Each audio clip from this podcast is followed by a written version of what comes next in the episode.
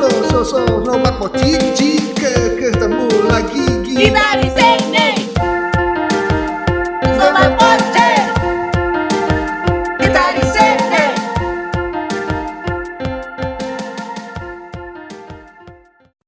Assalamualaikum warahmatullahi wabarakatuh. Bersama saya Zal Fusandiwana di Poci Podcast Cinagara bersama Seperti biasa ya saya bersama Dua teman saya. Bang PI Dan saya, Tete Dwida. Oke kali ini kita menghadiri Seorang eh, Bintang tamu yang sudah Legenda nih di balai ini. Legend. Hmm, Seorang kasih yang penuh karisma Dan mempunyai usaha yang benar-benar maju.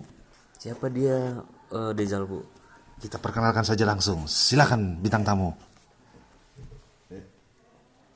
Ya, gimana nih eh mas-mas mbak-mbak nih keperluannya? Ditanya namanya bukan gimana Oh, nama saya. Nama saya Triwayu Agustiadi. Sebagai Sebagai dulu mah kepala seksi ya.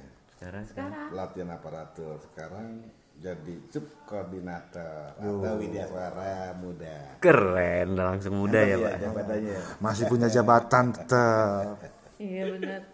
Nah, Pak Agustri ini lebih dikenal dengan namanya Pak Abung. Kenapa tuh ya? Ah, ada cerita di balik nama Pak Abung itu?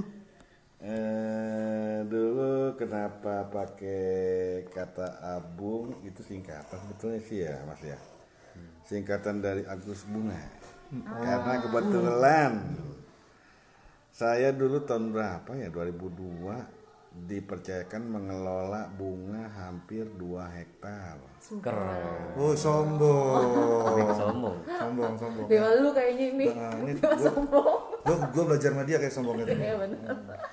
Oh berarti berapa hektar pak? 2 hektar Bunga apa pak? itu nggak tahu Bunga bang ya? metranya pakai meter apa pakai 2 hektar aja deh ya itu bunganya dulu kita main di sedap malam Ah iya benar Ingat malam. Delicious Nights Lucu banget kocak banget Inggrisnya kayak Desta ya. Iya Kocak banget Gue kira gue doang pelawak, loh, ternyata dia juga pelawak. Oke. ya. Bagus. Kita Pak Abung ya. Pak akrab Abung, Pak Abung, Pak Abung. Oh, Karena dia udah dikenal dengan Pak Abung. Sekarang bunganya ke mana Pak Abung? ya bunga udah nggak mungkin karena waktu juga sih ya Ah, karena kita kan juga masih status masih PNS ya waktu juga karena kita opernya harus ke Jakarta ke Floris Floris bunganya berhenti. Sempet sih kita bunga berhenti itu kita lanjut lagi apa lagi gitu ya. Ya kita sempat main di yogurt main di kefir.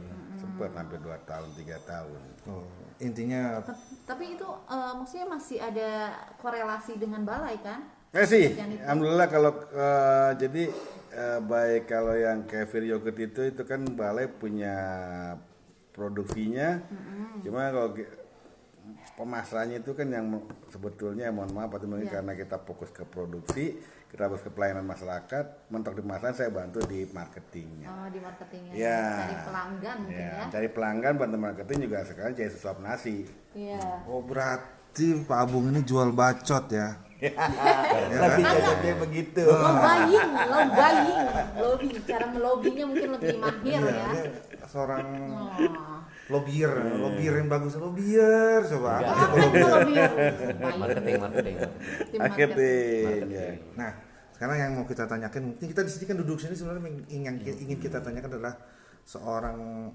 aparatur sipil negara yang mempunyai Usaha sampingan. usaha sampingan atau Usaha sampingan. membagi waktunya seperti apa? bagi waktunya yaitu eh, memang sebuah dilema ya kalau kita tuntutan PNS Kang itu kan kita harus jelas kita punya tanggung jawab masuk kantor pagi pulang sore akhirnya kita ketemu satu sistem usaha Eh, kita usaha tetap walaupun di bawah pantauan kita kita percaya ke orang lain usaha itu. Bahkan saya sekarang beternak di kambing, domba dan sapi.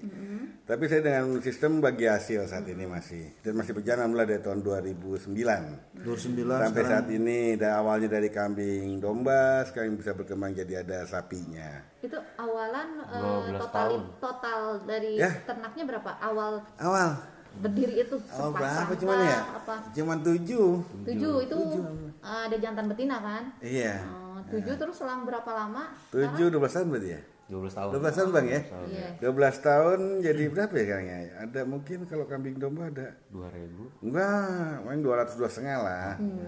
202 setengah Sombong. 12 tahun. Enggak, enggak banyak gitu, enggak banyak, enggak banyak. Kemudian sapinya belah ada sekarang ada ya sekitar 15 lah. Gitu. Wih. Lu tahu gak harga sapi berapa sekarang? 20 juta ke atas. Enggak, enggak, enggak. Berarti dia punya satu Satu sapi 20 dikali berapa tadi punyanya? 15. 15. Itu Fortuner punya Ya. dalam bentuk sapi. Iya. Cuma yang dibikin salut tuh ya, eh, yang namanya usaha tuh kan Ya, ya. Surut apa kadang Naik ada turun. surut nah Siap, naik turun, siap, turun siap. itu kan gimana cara menyikapi hal yang seperti itu kayak gimana ya Kalau kita nggak pernah ngalamin ditipu, kalau kita nggak pernah ngalamin uang hilang di luar bukan pengusaha. oh. Kuncinya itu. Iya iya iya. Boleh tanya mungkin sekelas Prof Sadin almarhum, tanya meja pokoknya semua pebisnis tanya. Pasti semua pernah mengalami ditipu orang, duit nyangkut di luar semua mengalami. Itu proses belajar sesungguhnya. Itu ya. Oh, jadi sering ditipu Pak Bung. Pernah, semua itu pas belajar. Baik ditipu kita barangnya, duit mampet, pernah itu suatu proses belajar. Kalau nggak ngambil gitu kita nggak bakal belajar. Oke, oke, oke. Gitu, itu kuncinya. Penuh Nggak ada yang ya. mulus-mulus. iya sih Penuh intrik ya. Pernah ditipu? asal jangan ditipu hati gue aja Enggak, kok. abang serius kok. Gitu. Kena masuk. Memang ini penggoda ya satu. Astagfirullahaladzim Nih, Pak Bung. Dalam memimpin usaha hmm. Dan memimpin anak buah di sebuah instalasi Negara. negara, Siap. perbedaannya di mana? Dalam negara ya ini. usaha sendiri Ya atau betul. Kunci begini, begitu kebetulan saya ada di dua posisi. Ada dua posisi, satu sisi saya memang ada ternak di luar, yang notabene itu usaha saya. Satu sisi saya sebagai aparat pemerintah yang harus membina petani atau peternak. Saya perhatikan memang di peternak ini, di ini ya di pemerintahan dalam kita mengelola kelembagaan ternak atau si petaninya sendiri, itu selalu bentuk bantuan. Bentuk bantuan itu langsung uang buat kandang, eh, pakan, beli ternaknya. Cuman di dalam situ tidak pernah ada bentuk RAB yang bunyinya itu suatu pinjaman. Sementara kalau orang berternak itu kan saat dia berternak sebelum produksi dia butuh makan sehari-hari. Itu kelemahannya saya perhatikan dari saya bekerja PNS 98 sampai sekarang 2021 Dari Piala Dunia Prancis loh. 23 tahun itu belum ada. Seperti itu. Jadi dalam RAB itu selalu hanya beli kandang, bikin kandang atau beli, kemudian untuk pakan, untuk beli ternaknya, tapi tidak ada bunyi eh, di RAB itu untuk pinjaman selama sebelum ada hasil panen. Yang terjadi kenapa? Kebanyakan akhirnya mereka butuh makan barangnya dijual. Iya, kayak gitu ya kasus kayak Itu kasus, tapi sekarang yang saya alami, saya beternak itu kan Maparo, saya punya sistem, dia punya kambing domba satu ekor, kamu boleh pinjam 200, tinggal dikali saja. Berarti punya 50 ekor kali 200, itulah jatah pinjam kamu sebelum panen kan gitu ya. Nah nanti harapan kita setelah panen pinjaman bisa terganti, mereka pun masih kebagian. Iya. Karena begitu- iya karena saya estimasi saya itu kalau main di kambing domba per ekor si petani bisa dapat paling nggak 400 500 per ekor. Iya, iya. Masih kebagian dong kan gitu. Nah kalau sapi beda kalau sapi boleh per ekor you pinjam 2 juta 500 Lebih besar itu ya. dua juta lima ratus itu dalam rentang waktu satu sebulan ekor atau satu ekor Oh, satu ekor sampai sapi itu keluar ya bunyi gitu Untung satu sapi ekor ekornya satu, coba dua, lima juta dia. Gitu, cara mainnya. Dan saya perhatikan ya memang itulah. Kemudian kelemahan kita kalau memang kita mau bisnis ya kita jangan apa ya kita harus berani uh, meluangkan waktu. iya Nah, memantau Iya betul. Karena pemerintahnya begitu kita berikan bantuan seminggu dua minggu buat Iya. nempel berikutnya lepas. Mereka butuh tuh butuh ngobrol kok. iya Gitu. Mereka ngajar ke petani peternak. Mereka butuh ngobrol. Dulu butuh ngobrol berarti. Pak Bung harus spend time sama mereka kan. Paling nggak sabtu minggu kita luangkan waktu. Oh, nggak di hari jam kerja. Nah, gitu. Jangan capek lelah juga kita kan ya. Iya, Eh, ada saatnya kita juga harus kumpul keluarga dong, gitu. Hmm, Kemudian kan kalau apa sih kalau orang usaha gitu juga tinggal tujuannya sih ya. Dikatakan saja sukses nggak juga kok. Sukses itu kan relatif ya, ya nggak bang? Ya kalau 500 nggak ya? sukses Nggak. lah. Kalau saya sukses ya punya duit, bisa jalan-jalan. Nah, setuju. Kalau akhirnya kalau saya kan berpikir sukses itu akhirnya cuma apa ya? Ya asal kita makan cukup, iya tidur nggak kehujanan, Bangun sukses. Definisi sukses menurut Pak Amung Nah, itu kayak bagi gitu. saya sukses gini loh. Betul, dia kalau bagi dia boleh jajan. Kalau saya bagi saya suksesnya cuma kita makan nggak pusing, kan Iya. gitu. Dua, tidur nggak kehujanan, Iya. bangun tidur happy. Nah, Nah, saya tak tanya balik. Dan Kalau dia, taruh. aku. Setuju. Taruh, Iya. Pak Bung, Pak Bung. Makan nggak makan nggak kekurangan, tidur nggak kehujanan. Ya, Kalau jadi PNS saja kan juga sama, enggak? iya cukup. Cukup. Saat kita butuh buat pendidikan, Oh, kan tadi nggak ada bicara Nah, pendidikan. gitu ya. Bicaranya tadi Kenapa? nggak kehujanan sama Saya nggak katakan cukup begini, salah satu kiat orang mau usaha berhasil, konteksnya sukses itu, Iya. ada keinginan lu saat dia terdesak, dia butuh biaya. Itu pasti akan Oh, bisa. berarti prinsipnya adalah bakatku butuh. Iya, bakat Itu, kebutuh, batas Sundanis. kebutuh. Kenapa? Karena kita ada rasa kekhawatiran. Mungkin saat kita anak SD kita masih bisa saja begitu kita akan berpikir 10 20 tahun ke depan kita mulai kuliah. Iya. Itulah namanya pemikiran rasa ketahuan kita akan berlebihan. Kita akan berusaha terus gitu. Nah, di situ awal mulanya berarti Pak ya. Ya, siap. Nah, jadi saya dari dulu baru PNS mungkin umur 28 kali Iya, ya. Saya udah merasa takut artinya ini ya kita karena tahu pendapatan PNS seberapa. Iya. Gitu karena kita kuliah tiga aja udah pusing tuh. Itulah kekuatan saya. gitu. Anak berapa Pak? Hmm? Tiga. Oh tiga. Jadi pemikirannya nguliahin tiga anak aja kalau kalau ngandelin dari gaji PNS cukup ya. Lanjut ya kan gitu. Dia lepas mungkin ya. Empat kan? Iya. Empat loh anaknya. Nggak usah dibahas juga. Itu dari coaching mesti sebelumnya. mesti dagang domba Ini begini sama ya. kucing. Ini beginilah kalau emang kita Mbak Mbak Mas mau usaha intinya boleh silakan usaha itu sah-sah saja, cuman jangan lepaskan tanggung jawab sebagai abdi negara. Kan gitu kuncinya. Iya iya. Tupoksi kitanya ya. Wajib utama. Cuman kita jangan sampai jangan sampai kita ya kita pengen usaha sampai yang tupoksi kita yang abdi negara sampai terlewati lah gitu. Kita lep, apa enaknya aja. Jangan gitu ya. Nih, sekarang pertanyaannya Pak Bung, di saat harus memilih di waktu yang bersamaan tugas negara atau bisnis, harus Tugas pilih lepas salah satu. bisnis. Bisa berada tugas yang berbarengan gitu. Iya. Iya. Keduanya dalam keadaan urgent, nggak bisa pilih pick one, nggak bisa dua-duanya. Saya selalu tugas negara dulu. Oh, berarti berantakan bisnis is oke. Enggak, bisnis karena saya selalu begitu kita jalan kita ada orang kepercayaan akhirnya gitu ya. Kan kepercayaan kalau udah percaya nggak bisa nggak Ada amanah. tim manajemennya. Iya, kita eh, ini lah. Wah, oh, ada. Sorry sorry bunyi iPhone ya. Lanjut lanjut. Iklan. Jangan jangan karena kita kita kan eh, awal kita kita emang pertama gini karena penyampaian itu gini ya Mas Jalpu, Bang Pei. Di PNS kita jangan lupa itulah walaupun air mengalir kecil Hmm, tapi tetap tapi rutin. rutin. Kalau kita pengen ya mohon maaf, kita pengen beli lock yang agak enak, minyak wanginya, baju yang bagusan dikit, jangan dari PNS, Bisnis. dari luar, gitu. Jangan. Itu yang kuncinya. Nyaman hidup deh, ya. Oke, oke, benar, benar, benar. Berarti lu bang ya kalau misalnya gaji tuh pakainya buat eh, sekolah kayak Iya, gitu. Kalau buat jalan-jalan pakainya dari luar ya. Dari luar aja. Biasanya kayak gitu. Harus ya Bang Pei ya, harus gitu ya. Insya Allah ini juga saya juga mau usaha Pak. Harus. Kan ini kan udah beberapa apa pun orang. lah, apa pun. Nah. Saya usaha deketin dia. Usaha dia. banyak ya yang usaha ke sana. Jadi gini Pak, Eh, nah selama berkarir di, saya nggak mau nanya di PNS-nya lah berkarir Hmm, di usahanya. Ada very very very privilege nggak dari jabatan bapak yang sebagai aparatur ini?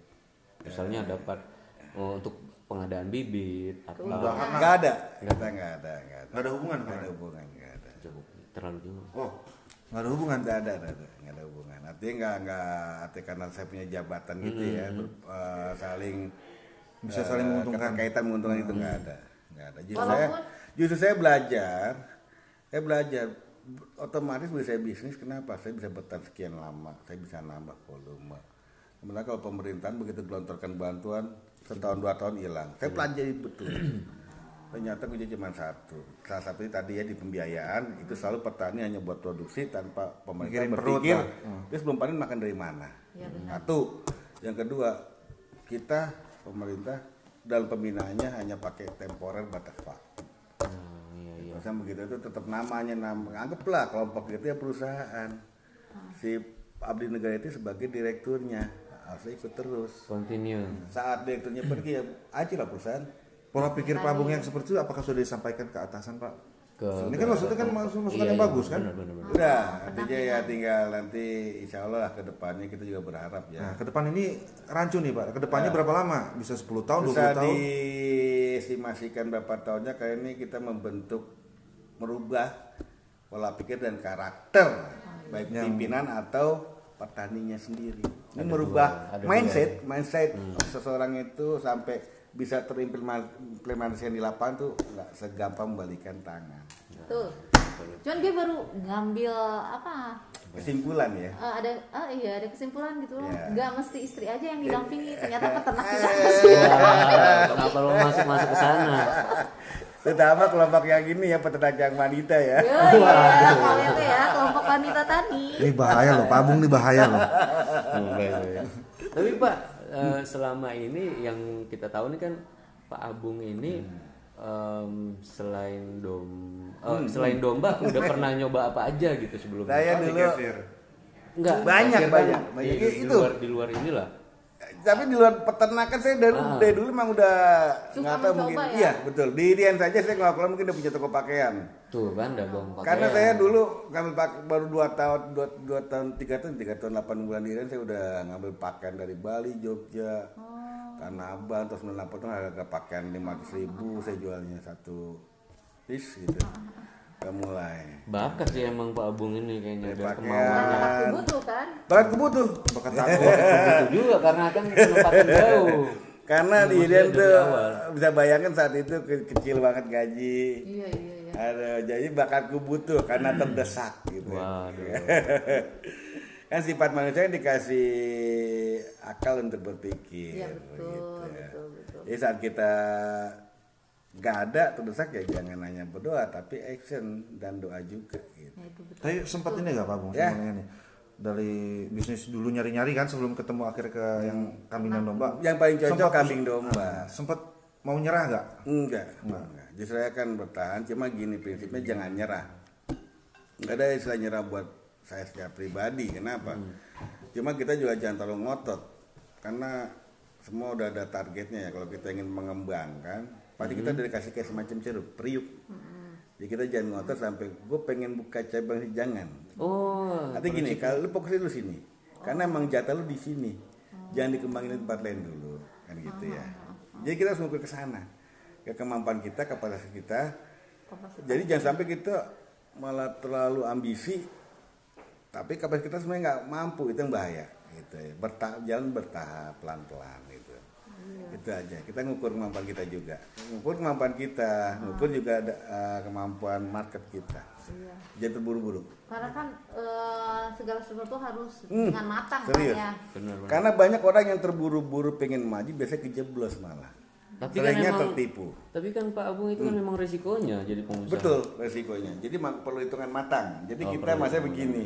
Kalau bagi kita saya kan tadi sukses, sukses itu kan jangan muluk-muluk ya. Istilah simpel saya bisa makan cukup tidur nggak kehujanan, bangun tidur happy itu saja.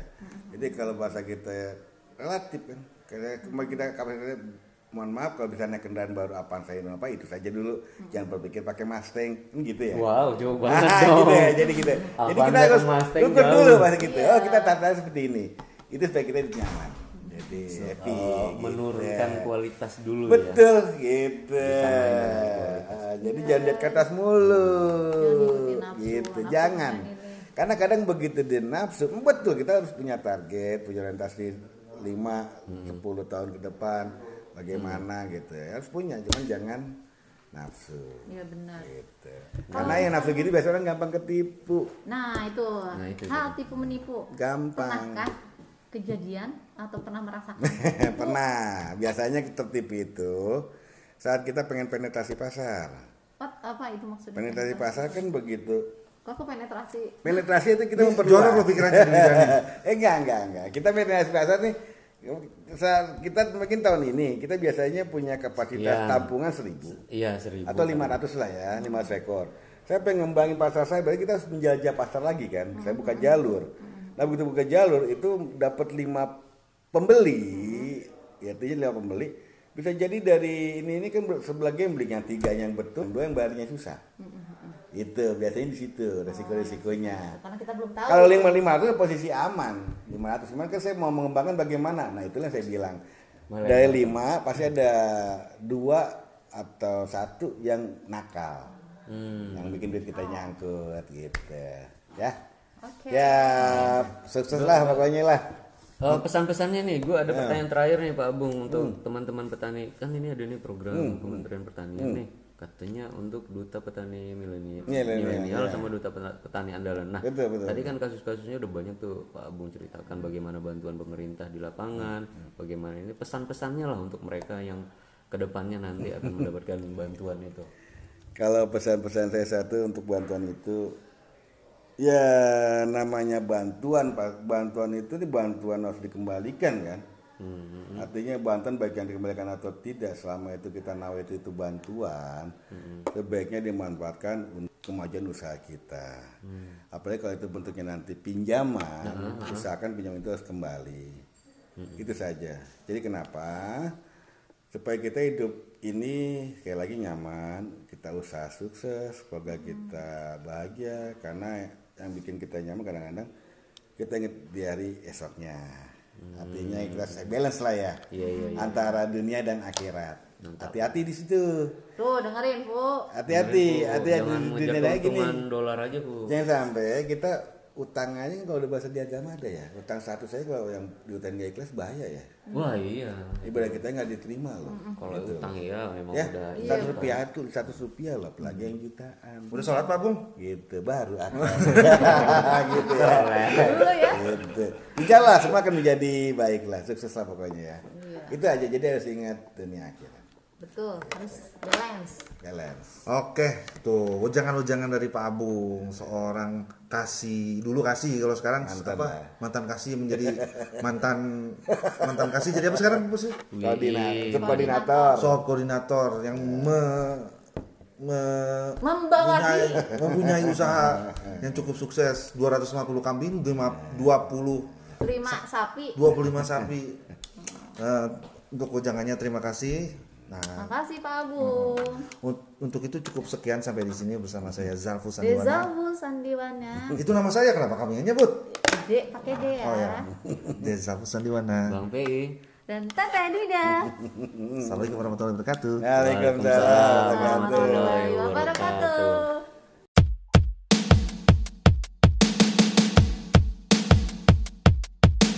Eh, so so so so so, nomor mau cici ke ketemu lagi Kita di sini. Sobat Poceng. Kita di sini.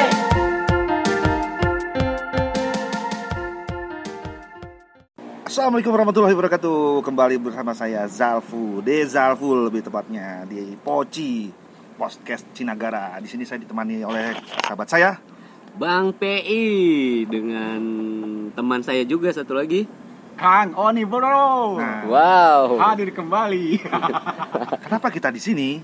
Kita di sini sedang mendatangkan bintang tamu. ya, Benar Kang Dayak? keren keren bintang tamu pokoknya. Coba diperkenalkan bintang tamunya. Ini beliau ada- eh kita dulu kita lagi di mana nih? Lagi ngopi lah. Ya, suatu Ah, tempat suatu di tempat Lido. indah. Ah, di Lido. Ah, eh Lido tuh tahu nggak? Apa? Lingkungan dosa. Aduh. Kenapa Poci jadi Kata- lingkungan dosa ini? Kata orang dulu. Oh. Nah, jadi gini, ini bintang tamu ini kita sengaja datangkan dari luar eh, wilayah. Jadi beliau ini adalah eh, Dari mana Pak luar wilayahnya? Cirebon. Kota Bogor. Oh, Bogor. Enggak, Deng, kabupaten. Beda kecamatan. Ah, enggak luar-luar banget berarti ya, Luar- Pak. luar Saya banget, kira tadi. Biar lebih asiknya Pak, biar bintang tamunya memperkenalkan dirinya Ah, sendiri. ini satu oh, benernya bener. Oh, Iya, mendingan bintang gitu, tamunya Pak. aja langsung. Ah, mending gitu. Silakan Bang sang bintang tamu. Oke, assalamualaikum warahmatullahi wabarakatuh. Waalaikumsalam warahmatullahi Terima kasih nih saya wabarakatuh. bisa gabung dengan Poci nih podcast Cinegara. Wih, kalian saya sering dengerin kok. Ah, Waduh. ya, Alhamdulillah. Dengerin, kemudian juga ngelihat. Tapi biasanya Poci ada surat ceweknya.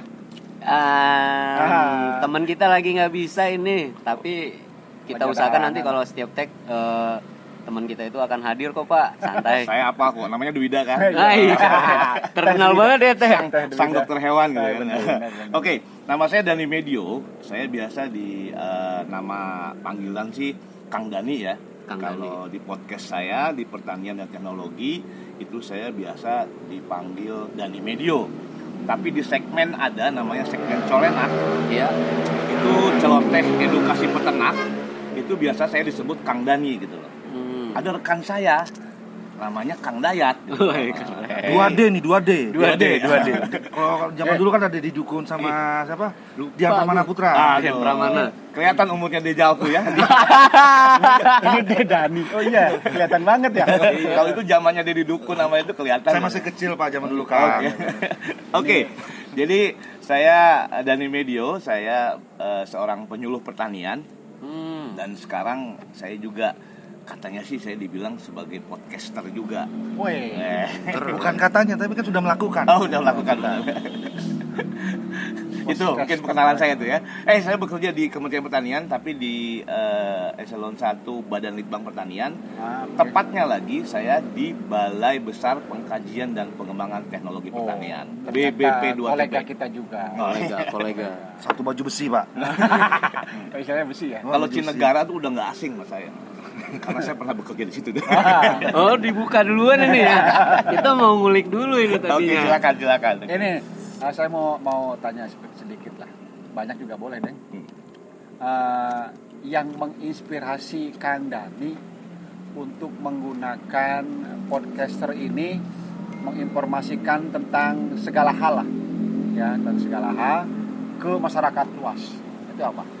Oke, kayaknya sih eh, podcast ini betul-betul pada waktu tahun lalu 2020 Januari saya tuh nggak tahu namanya podcast gitu ya.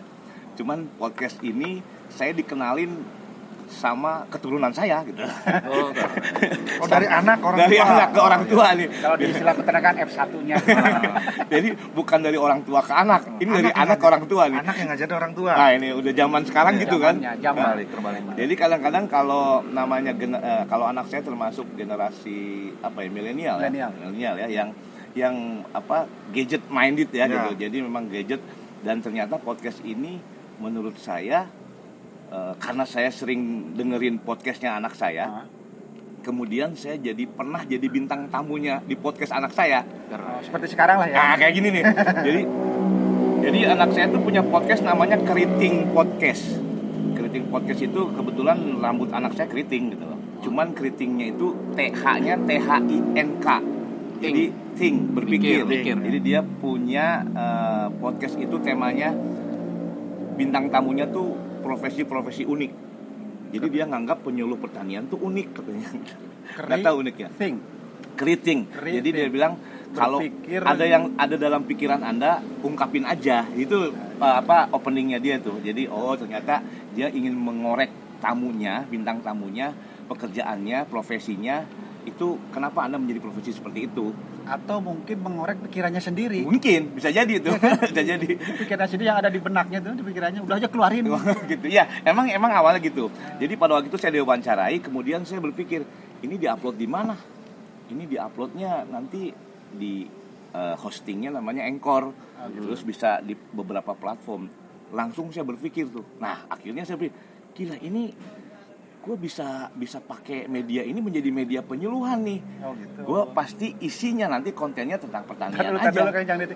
Ini yang berdua dia Jalpu sama Bang Pi kenapa jadi terpesona begini? Bentar dulu pak kan kita kalau saya pribadi biasanya di poci Iya. ini kamu nih saya nyeletuk. saya nyimpen energi pak ntar nyerangnya nanti iya dibuka dulu pak kan Oke. biasa lanjut, jadi lanjut. dan kebetulan kebetulan jadi saya berpikir langsung tanpa pikir panjang itu Langsung. saya lang- langsung saya besok saya mesti bikin dengan namanya pertanian dan teknologi. Itu terbersit di saya. Pertanian karena saya seorang teknologi penyuluh tadi. pertanian teknologinya karena saya bekerja di Litbang. Karena Oke. Litbang menghasilkan inovasi teknologi-teknologi pertanian terbaru. Oke stop di situ kang Dani. Ah. sekarang saya mau tanya. Saya nggak mau, kebagian ya. Lu nggak kebagian tanya. ngomong lu. Saya mau tanya nih. Eh, edisi pertamanya tentang apa? Ah, ingat nggak jadi kalau edisi pertama itu saya selalu edisi perkenalan. Saya nyontek juga sama eh, podcast anak saya dan podcast-podcast yang lain. Iya, iya, Karena waktu itu pada tahun itu eh, Januari 2020 itu itu dua tahun ke belakangnya 2017 itu baru booming sebetulnya. Dengan podcastnya Raditya Dika. Ya. Iya. Eh, kemudian ada podcastnya Panji Pragiwaksono, ada podcastnya Deddy Kobusher. Sorry saya sebut namanya semua ini. Itu sebetulnya guru-guru saya. Jadi saya belajar sama mereka sebenarnya setelah saya mengenal pertama podcast dari anak saya. Nah ini Kang Dani ini, ini menarik banget ini ya seorang eh, penyuluh pertanian. Ini Kang Dayat tolong dijelas Kang Oni. Sorry tadi salah panggil ada dua ini ya. Jelasin dulu dong kenapa apa sih itu profesi penyuluh pertanian? Ini teman-teman juga kan belum tentu tahu ini kan gitu. Kenapa penting banget teknologi di penyuluh? nggak usah nyolot ih. Enggak ini tadi kan Udah. udah panjang Udah teman-teman. ke bawah- daerah dia Oh gitu. Bawa-bawa ini ya. oh benar ke bawa. Sumateraan ya Ya, jadi gini Ya, bang gimana gimana? penyuluh pertanian profesi Mm-mm. yang kurang lebih sama dengan eh, profesi yang modalnya ngomong Oke Kang oke. obat dong kalau ngomong mah. ya kurang lebih Iya. sama Dagang. kalau orang obat tuh dagangnya barang Mm-mm. kita mah dagangnya Ilmu. ilmu Oh gitu. Gitu. Jadi sama dengan dosen, sama dengan guru, sama dengan di kita tuh Widya Suara. Suara, ya. Eh, jadi menginformasikan, menyampaikan sesuatu tentang ilmu, pengetahuan dan teknologi ke halayak luas. Keren. Nah, kalau kita di pertanian berarti menyampaikan tentang pertanian. pertanian. Nah, menariknya nih, eh, Kang Oni tadi kan jelaskan ya teman-teman, katanya penyuluh itu sama seperti guru. Nah. Ini Kang Daninya sendiri menganggap itu benar apa enggak sih? Nah, iya, ini kan teman-teman juga kan pendengar belum tahu Ini nih. mau jawaban serius apa? Boleh, boleh, boleh. Katanya sih, tapi kalau saya bilang Kang Oni tadi ya, Iya, Kang Kang Oni, Oni. kalau di sini Kang Oni ya. Iya, saya juga Banyak namanya, ini. Selimpet, iya. Iya, Banyak. nah, itu biasanya kalau banyak namanya itu. Aduh. Ah, banyak nama. Ah, modus. Punya kakak di Jawa. Ini capek nyensornya nih Kang Kang Dani. Jadi Kang Oni ini, jadi gini Kang Oni, eh, semuanya saya hampir sama sependapat dengan Kang Oni bahwa hampir sama dengan Widya Suara. Tapi menurut saya serupa tapi tak sama. Ya, Nah, di sini nih. Nah. Ya. Asik ya, ada motor yang balapan nih. Ini keren, keren. Jadi kalau kalau serupa tapi tak sama itu ada beberapa perbedaan berarti. Ya, ada beda lah. Kalau penyuluh Ada pertanian itu ada sasarannya, itu sasarannya petani. Nah, itu bedanya di definisi sasaran pertama. Bang PI. Mm, Oh, di di. Bedanya di sasaran. Dia ke petani. Tapi paradigma sekarang itu berbeda sebetulnya. Sekarang di samping penyuluh pertanian itu ke petani, tetapi tidak menutup kemungkinan dengan sekarang ini 4.0 Iya. 4.0 itu bisa ke halayak masyarakat ramai yang membutuhkan informasi tentang pertanian. Oh, Jadi keren, sasaran utamanya sebetulnya adalah petani. Beda kalau Widya Suara. Hmm. Suara itu sebetulnya sasarannya tidak langsung ke petani.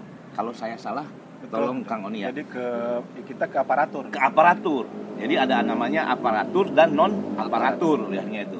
Kalau me- me- sepengetahuan Ya, saya betul, sehingga sasaran utama yang membedakan. Tapi pada akhirnya Tapi kalau jurusnya sama ya. Jurusnya sama.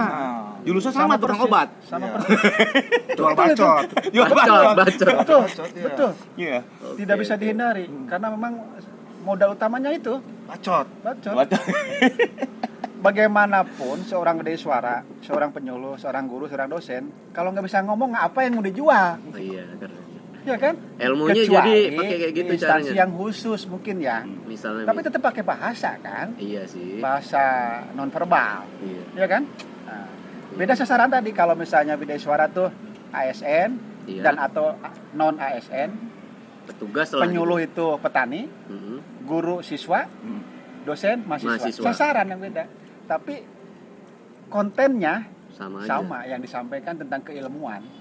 Iya. Jadi dan, dan mungkin uh, secara ilmu komunikasi hampir sama. Betul. Bagaimana menyampaikan, bagaimana mendelivery uh, sesuatu uh, inovasi atau materi itu pasti sama. Ya. Kita persempit lagi nah. Ini apa nih? Spesialis untuk Kang Dani itu yang dikasih tahu ke petaninya apa nih? Begini. ke Karena nggak gini, kalau di penyuluhan itu nama penyuluh itu sebetulnya berasal dari kata suluh. Suluh, iya. Ya, suluh itu biasa kan obor ya. Mem- Baru tahu api. saya, suluh itu obor. Ya, suluh itu biasa dikasih api dia menerangi. Oh, itu oke. sebetulnya filosofinya seperti itu. Sulu, di orang Sunda ki ayah kalau masak pakai sulu. Eh kan seorang Argentina pak. Oh, iya, bener ya. Eh, Namanya aja Dejavu. Eh lanjut Kang. Oke, jadi jadi itu intinya. Jadi memberi eh, informasi, Oh, memberi oke. penerangan, Penerangan. kepada kepada Petani. lingkungannya. Ah, Lingkungannya dulu. lingkungannya. Lingkungannya siapa kalau penyuluh pertanian? Yaitu petani. Mm-mm. Karena posisinya sebetulnya eh, hierarkinya penyuluh pertanian itu ada di kecamatan, ada di desa, ada di daerah gitu. Tapi sekarang udah berubah eksistensi penyuluh tuh ada ada penyuluh pertanian yang ada di Jakarta di pusat, Iya. eh, kemudian ada penyuluh pertanian di provinsi, Mhm. ada penyuluh pertanian di kabupaten, ada penyuluh pertanian di kecamatan, Kecamatan. sampai iya, iya. ke desa. Keren. Tuh. Kita masuk lagi ke dalam. Set. Nah, kan kalau Kang Dani menyuluh ke petani, Nah. kan petani dengar podcast. Oh, gini. dia? Nah, gini. Podcast ini adalah satu media, Kang apa Dejavu. Bukan satu-satunya kan media banyak nih. Banyak. Jadi media itu adalah apa ya? Channel ya, artinya Ya, saluran. eh, saluran, Saluran. ya, saluran. Jadi beberapa media itu bisa dipakai untuk eh, bagaimana kita menyampaikan satu materi atau inovasi. Nah, saya kenapa menggunakan podcast? Kenapa coba? Nggak tahu kan? Iya. Nah, saya kasih tahu nih kan. Jadi menggunakan podcast, podcast itu yang saya tahu itu didengar yang mendengarkan kebanyakan nih kalau saya udah lihat analitiknya eh, di Anchor dan di Anchor. Spotify itu ada namanya eh, Spotify umur umur yang mendengarkan kebanyakan itu itu umur 27 atau 18 sampai 27 Ya 20-an. Eh, sampai kemudian 30-an dua, mungkin ya. 27 ke atas itu berarti umur-umur Golden Age itu. ah eh, golden- Golden kan? Golden Age itu kalau pemain sepak bola yang lagi jago-jagonya, Pak. Oh, generasi Jadi generasi produktif, Generasi generasi, Z muda, dan generasi X. milenial itu. Nah, milenial dan generasi Z. Z. iya, pada Pak. waktu tahun 2020 itu ada namanya program Kementerian Pertanian untuk menumbuhkan petani milenial. milenial. Tuh. Oh, lebih Kalau situ. kita mau menumbuhkan petani milenial, channelnya yang dipakai harus tepat dong. Oh, Bener nggak? Salah alatnya. satunya Modern ini. Podcast nih. Podcast. Oh, ternyata sambutannya lumayan. lumayan. Lumayan dan lihat-lihat analis analitik Grafis. dan statistiknya Hmm. podcast ini di Indonesia udah semakin banyak digemari. Lumayan sih, lumayan. Saya juga pernah melihatnya ini Kang Dani ya. Iya. Nah, saya pengen tahu nih sebenarnya lima tahun ke belakang deh atau 10 tahun ke belakang sarananya eh, untuk menyampaikan informasi ini atau menyuluh mene- menerangi para penyuluh ini dulunya apa gitu? Oh, sebetulnya bukan bukan lima tahun malah jauh ke belakang Ah, itu. jauh ke belakang. Itu banyak banget dulu. media ini. Ada Ah, ah. media, ada leaflet ya tercetak ya. Ah. Jadi media tercetak, media elektronik dan media terproyeksi. Ya misalnya ada leaflet, Leaflet. bagikan biasanya atau ada metode eh, ceramah Oke. eh, langsung berhadapan, ada metode anjang sana eh, datang langsung. Tahu. tentu dia ada medianya yang dibagikan misalnya ada media leaflet fisiknya ada ya? fisik Ada ada fisik. poster itu termasuk media Media tercetak, tercetak media terproyeksi. terproyeksi dan elektronik Elektronik. Kalau elektronik milik yang radio itu kali ya. Radio, elektronik itu macam-macam ada radio ada Televisi. video ada televisi ada, Ada web- macam-macam Ada website juga. Hmm, ada ada website juga website itu biasa uh, media yang sekarang Oh, itu iya. internet itu media-media internet itu melalui website melalui uh, istilahnya sekarang namanya teknologi informasi dan komunikasi Iya karena gini Kang Dani ini, ini saya potong bentar. Hmm. Eh, saya juga baru tahu nih ya penyuluhan ini. Ternyata ada juga eh, websitenya yang cyber extension itu sih. Oh, iya. Nah itu maksud saya kan. itu juga termasuk adalah uh, media uh, menggunakan teknologi Elektronik. informasi dan komunikasi Ah, ah, ah. yang sifatnya digital, elektronik Ah, dan lain-lain. Dan dia berbasis web. Nah, Nah, Tetapi keren keren nih. dengan media podcast ini itu apakah sudah bisa menyasar ke katakanlah kita kan lagi menggaungkan ya pertanian maksudnya Kementan. milenial tadi ya? Nah, betul. Nah, kalau dilihat dari segmen umur ya, Ah. segmen umur kan 20-an sampai 30-an. kan Iya, ya. betul. Berarti ini kayaknya sudah pas banget kalau podcast ini. Nggak gitu dong Nggak Pak. ya? Kalau kalau menurut saya gini, emang eh, mana sih yang lebih efektif ya kan? Boleh dong saya nanya Boleh, ya? boleh, boleh betul. kan? Lebih efektif ini dua tahun ke belakang deh atau 2020 2021 lebih efektif mana cyber extension atau podcast ini gitu kan kita kan ya namanya nanya ya, Ya, kan perbandingan. Kalau kalau media ini ada Jalfu eh, siapa eh, Bang PI. PI, Bang PI itu tidak ada media oh ini paling bagus nih. Nggak Hmm. ada. efektifnya efektif Tapi media itu saling mendukung dan tergantung melihat Segmen. segmen, segmen dan situasi kondisinya. oke Kalau sekarang kita udah menuju industri 4.0 katanya ya. Ah. Bahkan nanti bahkan ada namanya lagi jadi Society 5.0 malah. Oh, udah apa lagi tuh? Lima, lima. 5.0. Berarti dua media itu saling tergantung ya? Iya, jadi misalnya ada meja tercetak Heeh. di satu sisi di kondisi misalnya kalau di desa yang nggak ada internetnya, masa kita mau paksakan podcast? Iya, iya. Benar nggak? Iya. Jadi media itu tidak bisa berdiri sendiri. Tapi ada pertanyaan yang tricky nih Bang Bi. Apa? Media old school Iya. sama yang baru podcast. Iya. Tergantung kan, tapi mana yang paling Nah, menguntungkan? itu. Nah, itu. Cerdas juga deh Jafu ini. Jarang-jarang saya cerdasnya. Maka bisa goreng. gitu, eh, Bang Oke. PI. Jadi tidak emang efektif. Saya nggak bisa bilang efektif. Jadi ini ini kan bisa lebih bagus video Kang Dani. Ini kan cuman suara. Memang saya bilang suara atau dengan video itu semua menurut saya eh, tidak bisa dibilang bagus, tidak bisa dibilang efektif. Sekarang gini, ini udah terbukti nih. Suatu ketika ada seseorang DM ke saya, Hmm. nge-WA nih. Eh, nge-WA saya, Hmm. Kang Dani, dia videoin. Videoin. Saya lagi ketemuan dengan kelompok tani setelah Isa malam hari itu. Hmm. Tahu nggak apa yang dia putar? Podcast saya. Buset, keren. Bawa speaker, Keren. Diputarin, didengerin. Jadi petaninya pada begini, di videoin. Aduh, lupa sih, udah udah udah saya hapus. Jadi dia pada ngedengerin sambil ya biasa ngopi gitu. Ngopi ngerokok. Ternyata ada beberapa di desa kelompok tani, dia dia bilang apa? Kang Dani, ini petani saya serasa mendengarkan radio dan dulu. enak katanya. Iya, dan itu dulu. lebih oh saya waktu itu materi saya diputar dengan penyakit eh, penyakit virus kuning pada cabai. Ah. Kebetulan saya punya di episode ke 30 berapa lupa saya berapa. Banyak ya. Hmm. itu jadi ternyata ada juga yang bisa memanfaatkan podcast itu terutama penyuluh akhirnya bahwa podcast itu membantu tupoksinya atau tugas dan fungsinya penyuluh Penyuluh. dia tinggal putar dengerin ya Keren, keren. ya. jadi bisa memberikan alternatif Nah, atau saya alternatif. informasi bagi penyuluh-penyuluh yang terbatas dengan tadi untuk memperoleh media tercetak. Jadi Ya. bisa sekarang kan istilah download upload unduh unggah mungkin untuk teman-teman penyuluh yang masuk generasi milenial sudah tidak asing lagi kan. Iya, iya benar. Begitu ada ah ini ada bahan nih dia download. Nanti putar ulang. Mungkin Nah, sekarang salah satu tepatnya kelebihannya. para petani lebih banyak pilihan lah ya. Ya, betul. Oh, ah, jadi ada yang mau video silakan, ada Betul. yang mendengarkan podcast juga lebih simpel. Ya, tinggal kita aja mempergunakan kemajuan teknologi untuk menyampaikan. Wah, jarang-jarang saya pinter. Keren. Ini balik lagi nih Kang Dani. Ya, kita tadi udah ngelihat ya teman-teman ya eh, media elektronik ternyata selain website juga eh, ternyata Kang Dani ini sudah mengalami manfaatnya nih.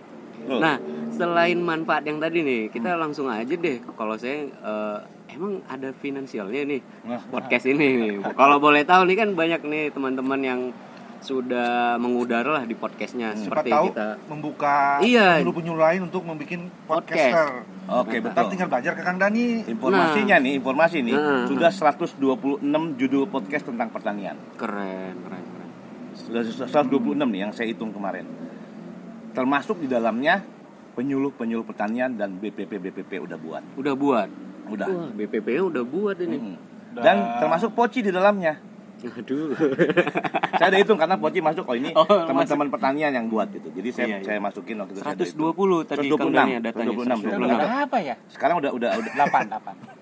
saya delapan. eh, apa eh, udah udah mulai nanti bertambah terus setiap kemarin saya ke Babel diundang untuk ngajarin podcast juga Gitu. kemudian bagaimana Eh, Kang Dayat juga sering nih eh Kang Oni udah sering nih Iya. saya ajak ke untuk eh, karena dia udah Oh, melakukan sering sering diajak Kang Oni. Oh, udah Makannya banyak. makannya banyak Oh, Nah, nanti kita jalan-jalan juga. nah yang kembali tadi Iya, eh, balik lagi. jawaban Teman-teman penyuluh lah Eh, ini biar kalau di. YouTube kan teman-teman udah tahu ya Iya, monetize. monetize kan Hmm. ya itu ada adsense di sana ada advertising Betul, kemudian betul, di podcast itu juga ada Ada. cuman saya gabung di podcasternya Indonesia Mm, mm, mm, mm. itu kalau yang eksklusif seperti Aditya Dika ya Rintik Seduh. eh, eh, Do You See What I See ya Ya, yang I eh. Mr. Popo Hmm. itu sudah eksklusif semua dan dia mereka dibayar sama Spotify. Spotify Eksklusif. dan ada beberapa episode yang tidak bisa diputar di platform lain, hanya Spotify yang putar. Itu namanya udah eksklusif. Oke oke. Karena kita kan tergabung di Spotify Asia ya. Oh iya. Nah, jadi kalau sudah banyak eh, istilahnya follower ya, followernya, Oh, follower. kemudian eh, apa eh, regulerinya kita udah setiap reguler. Makanya saya selalu ke Kang Oni, tolong Poci buat materi itu diunggahnya secara Continue. continue dan regular. Regularly. Setiap Senin ya Senin. Iya ini. Kalau seminggu dua kali seminggu dua kali gitu kan. Nah, di situ akan dilihat sama Spotify. Hmm, Oke. Jadi begitu nanti kan terlihat tuh. Coba kalau ngelihat Spotify eh, apa namanya? pop- populer untuk pendengar siapa aja yang mendengarkan populer. Itu udah kalau udah banyak di situnya itu Hmm. Spotify akan lihat. Keren. Nah, kalau saya terus terang saya udah dapat udah dapat sih ya, udah dapat eh, eh, iklannya dari Anchor. Keren. Saya dibayarnya sama Anchor. Keren, tepuk tangan dulu teman-teman nih. Keren. Pakai dolar lagi. Bukan, itu tapi Anchor Hmm. itu tidak semudah misalnya kayak YouTube langsung Iya. dianterin ada yang uh, di, dikasih email langsung ini loh adsense-nya udah sekian dikasih kalau Anchor enggak. Jadi dia langsung di, di- kita nanti ada namanya uh, di menunya Anchor itu ada money. Money. Itu masuknya di wallet kita, di wallet kita. Jadi nggak nggak nggak bisa langsung cair. Harus di cash out dan kita harus punya root number. Itu hanya nomor rekening-rekening orang Amerika tuh. Karena di Anchor masih Amerika. Iya, nah, iya. cara mengakalinya sebetulnya ada. Nanti saya ajarin deh cara bagaimana. Nanti kita buat segmen khusus ya teman-temannya. Saya gimana supaya di cash out itu bisa dan setiap 50 dolar baru bisa cash out. 50 dolar berarti 7 ribuan ya. Ya lumayan lah Lumayan. Lumayan. buat beli ini. Nih. Wah, Beli mic. buat beli mic gitu. Eh makanya teman-teman, tapi orientasinya jangan ke sana. dulu. Iya, benar benar. Orientasinya benar. jangan. Saya juga dulu nggak nggak orientasi ke sana. Cuma lama kelamaan anak saya ngelihat, pah, papa harus bisa harus bisa dapat dari eh, Anchor. Akhirnya saya diajarin untuk supaya keluar tuh menu maninya. Money apa uangnya itu? Uang kan di di, wallet di, di. Poci belum kan? Belum, belum. Baru dua kan? Episode sama analitik. Analitik. Nah, maninya belum. Nah, makanya bisa nanti nantilah kapan-kapan kita, Siap, kita siap, belajar. siap. Saya juga masih belajar bagaimana kan saya udah minta eh, teman-teman podcaster Indonesia itu begini caranya, begini caranya nanti kita sharing. Siap, Tapi siap. saya berpikir teman-teman jangan berorientasi Money uang dulu, duit Nah, dulu. Jadi kita menyebarkan informasi yang bermanfaat buat orang lain. Keren. Selain Kang Oni yang udah pernah diajak untuk bikin podcast ada Kang Dani? Banyak. Kalau untuk eh, mengisi tamu di materi saya itu yang di BPPKH itu eh, Lani sama Lani terkenal ya. Lani sama siapa? Walid. Hewan, Walid. Walid. Jadi Hewan Walid sama Dokter Hewan Saya Walid. karena nanti gini, kalau udah eh, rutin kita dengan materi podcast, apalagi saya seorang penyuluh pertanian ya, saya berpikir kalau ketemu orang, apalagi orang pertanian nih, itu saya edik untuk menjadikan materi ya mas. Oh, udah udah udah ke sana Udah jurusnya. kayak ngeliat makanan Udah ya. kayak Iya. makanan. Jurusnya udah ada. Ada Jalpo Bang PI. Iya, Eh, iya. Kang Dani ini selain apa namanya eh, membuat podcast eh, dengan segmen tersendiri, Iya. beliau juga karena pionir ya. Hmm, ya, Pionir. bisa dibilang jadi sekarang sudah Mengelola. menge- buka- apa namanya mengajak Oh iya. Teman-teman penyuluh di seluruh Indonesia untuk membuat podcast. Ya. Dan tanggapannya kan tadi penyuluh-penyuluh lain Wow, itu malah malah. Eh, bulan depan saya insya Allah dipanggil sama Belitung. Keren. berarti siap disuap ya. Iya, ditolak lagi. Colok colok. Cuman saya sekarang juga mengelola eh, instansi lain. Jadi kalau misalnya dengar ada podcast namanya Pesona Paspa, itu kita yang mengelola. Itu pasca panen punya. Hmm. Nanti nggak lama lagi balik nak, nanti saya yang kelola. Jadi saya udah punya tim. Ya tinggal kebetulan saya jadi hostnya juga. Kadang-kadang peneliti juga yang jadi host. Iya iya. Tinggal yang editnya kita, yang menguploadnya kita. Ah, kita kan itu Kang Dani kan yang apa Pospa eh, Pesona Paspa. Pesona Paspa karena kantornya deket kantor Samping, beliau. Nah, kita juga kan nanti bisa mempodcast Pol Bangtan. Pol Bangtan, Iya. BT, Jawi kita promosi aja.